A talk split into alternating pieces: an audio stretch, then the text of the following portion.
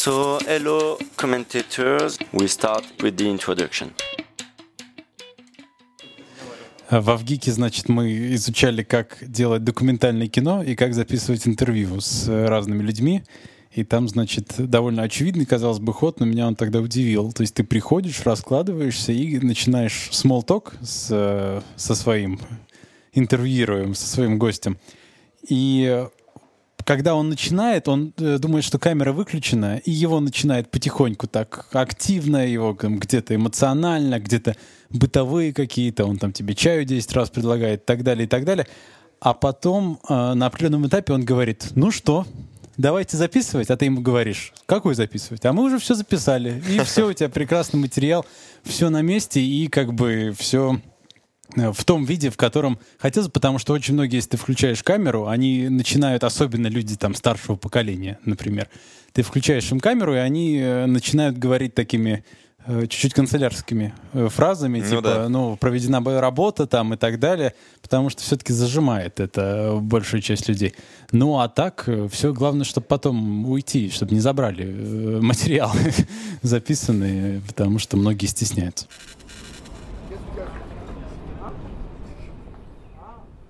Вот этот великолепный турнир, который всегда радовал нас в мае, в начале июня, потому что в Париже весна, и в Париже всегда цветет сирень, распускаются э, тюльпаны, каштаны цветут, красота неописуемая, радостное приподнятое настроение, и периодически идет дождь.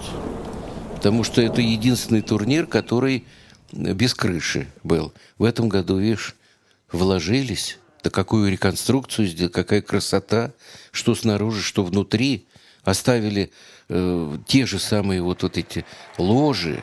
Я помню, вон там Бельмондо сидел, а вот здесь вот этот э, в желтом ботинке, который Пьер Ришар. То есть такие люди приходили.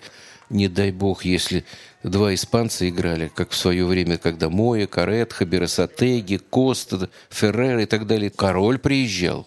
Король с королевой. Ну, всегда они сидели. Ну, были годы, когда и представители российского тенниса тоже присутствовали в ложе, когда наши ребята удачно играли. Евгений Александрович Кафельников, допустим. Э, немножко вот э, сейчас скажут, вот по-стариковски пошли эти воспоминания. Вернулись, вернулись к Андрею Рублеву.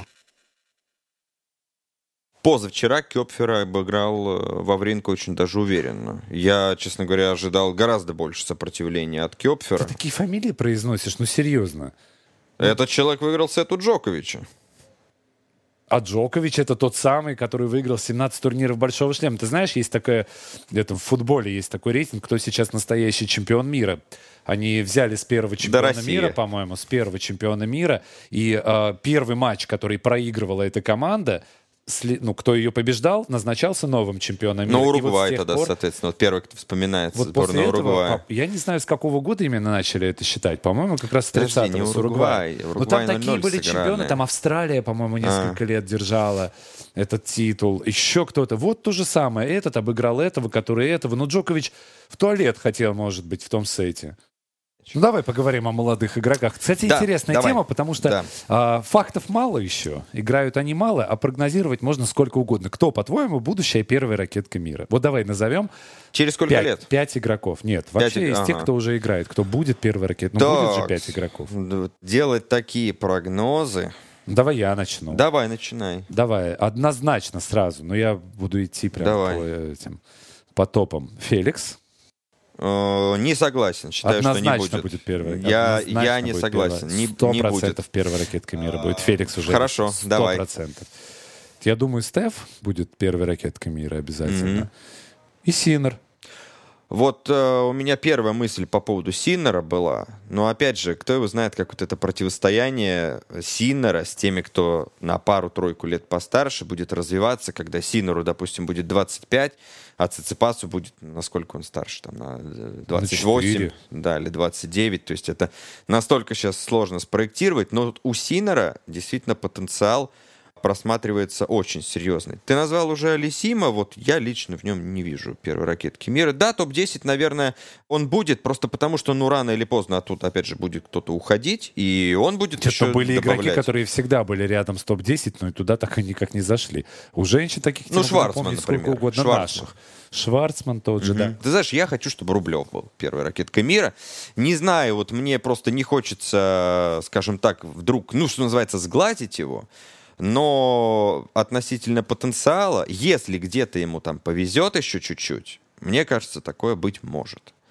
По крайней мере, мне настолько это хочется, что, возможно, я сейчас выдаю желаемое за действительное. Но вот потенциал в Рублеве такой я вижу. Я тогда тоже тогда поспорю с тобой.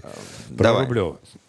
Есть игрок, который, говорят, в свой лучший день Да. обыграет любого, как бы тот ни играл. Вот Синер такой. Андрей Рублев не обыграет в свой лучший день любого, даже когда у него идет супер игра. Потому что все-таки его потолок до Доминика Тима, например, Рафа Надаля, Новака Джоковича. Я вижу, как Циципас побеждает Джоковича легко этот матч. И, и Надаля вижу, как он уже и побеждал. А вот как Рублев победит именно в пятисетовом матче кого-то из них, я не вижу. Вот у нас сегодня с тобой получается совершенно противоположный подкаст. Если в прошлый раз мы с тобой по поводу ряда пунктов были с тобой согласны, и это Но я даже, бы очень уди- и хотел, это даже Вадим, чтобы ты удивляло. был прав с Андреем Рублевым. То, что лучшего игрока из России, ну, такого самого приятного, и не было. Возьмем такой момент, что рано или поздно все-таки Джокович, Федерер и Надаль закончат. Да нет. Да. Ты То есть, уверен, что они это сделают раньше, чем, чем, те, э, о ком мы чем говорим? э, Рублев закончит карьеру? Я и надеюсь, что... вс- Синнер, и, и Спиннер, и Твиннер, вот все. Я сегодня видел первую ракетку мира будущую. Это кто? Игорь Швентек. Я просто не сомневаюсь, что это на много, много лет сильно это не, очень сильная теннисистка. Мне всегда нравятся игроки, у которых все в порядке с головой. Вот у меня любимым игроком был Ришар Гаске. И э, у него психи-то есть, ну, в плане нервов. Я про другое имею в виду, которые умеют и в защите поиграть, и у сетки поиграть, и подают нормально, и крутят мяч хорошо, и плоскими играют. Те игроки, которые умеют играть в теннис, они бьют, бьют там, или защищаются, защищаются. Микс, микс. Это интересно смотреть. Видно, что она умеет играть э, сама, умеет играть от соперницы, все умеет делать на корте. Очень мне нравится. Она мне еще в 17 лет понравилась в Лугана. Представляешь, я смотрел матч Иги Швентек в Лугана два года назад, или полтора года назад. Так что вот э, номер один у женщин на будущее. Хорошо. Три будущие первые ракетки мира переписываем. Карен Хачанов, Андрей Рублев и Даниил Медведев. Если б можно было назвать больше, я назову еще Аслана Карацева и Андрея Кузнецова. Ну, хотя из молодых тогда надо выбирать. Ну, хорошо. А Вицба и Качмазов. Вот, пожалуйста, пять будущих первых ракеток мира. Давай на это ориентироваться. А у женщин тогда нас в Украине слушают. Э, Естремская, э, Завадская. Козлова и Костюк. Ага. То есть не Завадская, а Костюк. Ну, будет, пожалуйста, пожалуйста. Хорошо. Екатерина Бондаренко еще. Но мы так ни о чем не поговорили. Давай 10 минут запишем нормально. Я себе, честно говоря, с трудом представляю, что Федерер вот в прямом смысле повесит ракетку на гвоздь. И все, и с этого момента ничего не будет делать. Мне кажется, он все равно останется где-то рядом с теннисом, и это не помешает ему. Ну, из тенниса он говорил, что не хочет уходить. Ну вот да. и Ну, да. какая-то, ну, вряд ли тренерская. А вот чем, кажется, как ты работа. думаешь? Че- как вы думаете? Успокойся, да, он не будет тренером. Во-первых, у него кубок есть, свой турнир, который он будет организовывать. Я думаю, что пока только один.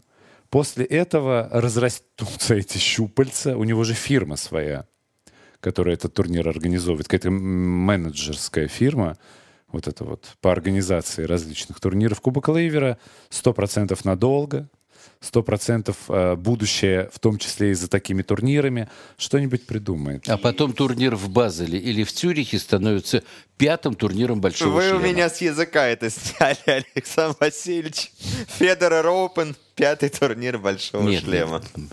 Там Цюрих, претендентов Цюрих слишком много. Там Китай стоит в очереди уже сколько лет на турнир Большого шлема. Испания тоже Нет, заходит. нет, нет. Первый, Там. первый, кто стоит, это Италия. Рим? Они давно, давно вот просились. катакомбы?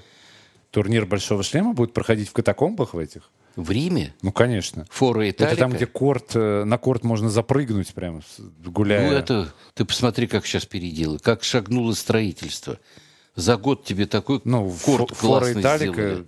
там, конечно, А не- ты развернуться посмотри, с чего негде. начиналась Австралия. Проходной двор. Сейчас он какие сооружения стоят. US Open. Англия с ее вот этой вот, вот, вот Традиции. традициями.